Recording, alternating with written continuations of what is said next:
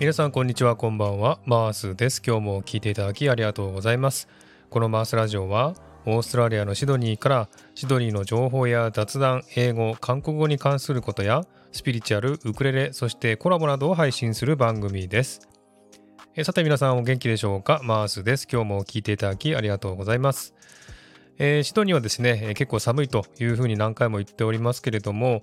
えー、この季節の変わり目ですね、えー、ちょうど秋頃になりますとですね、えー、こちらシドニーは寒くなりますんで、え海に住む生物もですね、えどんどん暖かい方に移動するんですね、え例えばクジラとかイルカなんですけれども、えそういった生物がですね、えシドニー湾の横をですね北上する姿が見れるんですね。ですのであの東海岸の方に行くとですね、えクジラがですね、え北の方に行くと暖かいですのでね、え北の方に移動する、え団体でね移動している姿が見れれたりするんですね。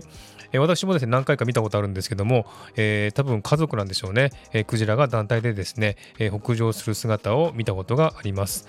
えー、そのクジラがですね、えー、時々シドニー湾にも入ってきてですね、え、シドニー湾にいる、えー、船に乗ってる人とかですね、あとはシドニー湾に、橋がかかってるんですね、ハーバーブリッジがかかってますけども、え、そのハーバーブリッジに電車が通ってましてですね、え、その電車からもですね、見れたりするんですね。で、そういう時はですね、なんと電車の車掌さんがですね、ハーバーブリッジの上で電車を止めちゃってですね、お客さんに皆さん、クジラがいますよ、見てくださいって言ってね、見せてくるんですね。え、そんなこともあるね、えー、のんびりしたシドニーだなという感じがしますが、そんな季節の変わり目のシドニーから今回もお送りしたいと思います。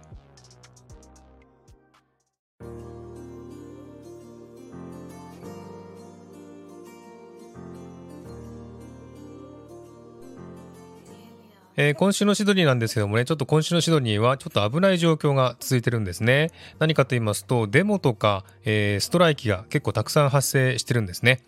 えまずですね6月27日の月曜日なんですけれども、えオーストラリアの州政府の気候変動対策に抗議するデモが行われました、えおよそ200人がですねシドニー市内のハイドパークに集結し、え60人から100人とも言われてます、えそういった人がですねシドニーの市内を行進したんですね。で危ないのはですね参列者の一部はゴミ箱や検査用のですね作業用の資材などを使ってストリート内の至るところにバリケードを作って交通の妨げをしたんですね。そのためシドニー市内の主要道路が1時間以上の封鎖を強いられたんですね。えまたですねシドニーハーバートンネルの入り口ではですね、えー、車を止めた女性参加者が自転車用のロックを使って車のハンドルに自分の首をですね固定しちゃったんですね、えー、そして市内の交通を遮断して、えー、その様子をですねライブ配信したということなんですね、えそしてその女性はですね迷惑行為として拘束されてしまいました。えー、このデモ行進はですね、えー、通勤通学のラッシュの時と重なったためですね、えー、交通渋滞に大きな影響を及ぼす結果となったわけなんですね。えー、このデモをですね、更新したブロッケードオーストラリアはですね、このデモについて、えー、オーストラリアが気候変動対策を阻止し続けているということを受けて行った措置だというふうに発言、今週いっぱいは抗議活動を行うとツイッターに投稿したそうです。また28日火曜日にはですね安全面を訴える電車運転手らによるデモストライキが行われました。公共交通機関の従業員で組織する鉄道路面電車バス労働組合が大規模なデモを計画。電車の最高時速を 60km に制限しピーク時の電車の運行本数も半減されました。また29日はですね、えー、組合員らが業務センターに戻るのを無期限に禁止して30日にはですね、運転手らが持ち場の管轄外での勤務を拒否しました。従業員らはですね7月1日州内の鉄道の4分の3を占める海外製列車の運行を停止し業務を拒否しましたこれにより運送量が最大で75%減少したということですねえー、デモはまだまだあります、えー、6月28日からニューサウスウェールズ州内の80の病院で勤務する看護師と助産師らによるデモが行われました、えー、リバプールとバンクスタウンの病院では24時間ウエストミードブラックタウンキャンベルタウンの病院では12時間のストをそれぞれ実施しています。えー、さらに30日はですね、えー、ニューサウスウェールズ州と首都特別地域の一部で、えー、公立とカトリック学校の教師らによる24時間ストに突入しました。え教員組合はですね、え給与水準が低いために教員を辞めていく人が増えていると教育現場の危機を訴えています。それに対してニューサウスウェールズ州政府は看護師や救急医療従事者教師などの賃金を3%引き上げると発表していますペロテ州首相はニューサウスウェールズ州は国内で最大の賃上げを行ったと強調しました。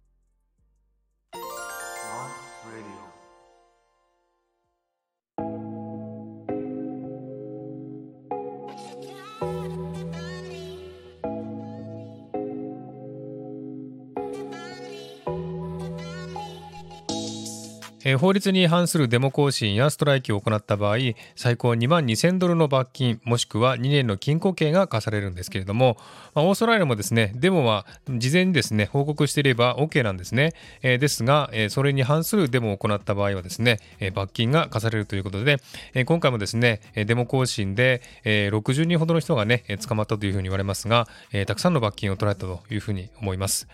えー、こういったデモやストライキは結構ねちょくちょくシドニーでも起こってるんですけどもね、えー、こういった形で従業員が訴えてるわけなんですけども、えー、結局ですね、え犠牲になるのは市民なんですね、え電車が動かなければ学校や会社に行けませんし、え教師がストライキをすれば学校がなくなってしまいます、えそしてデモが行われればですね、え危険にさらされますしね交通が渋滞したりしますんでね、えこれはちょっとね、え大変だなというふうに思いますけれども、まあ、こういった形でなければね訴えられないというのもちょっとですね問題かなと思いますししなんかね、いい方がないかなというふうにいつも思ってるんですけどもね、えー、平和的に解決することを願っております。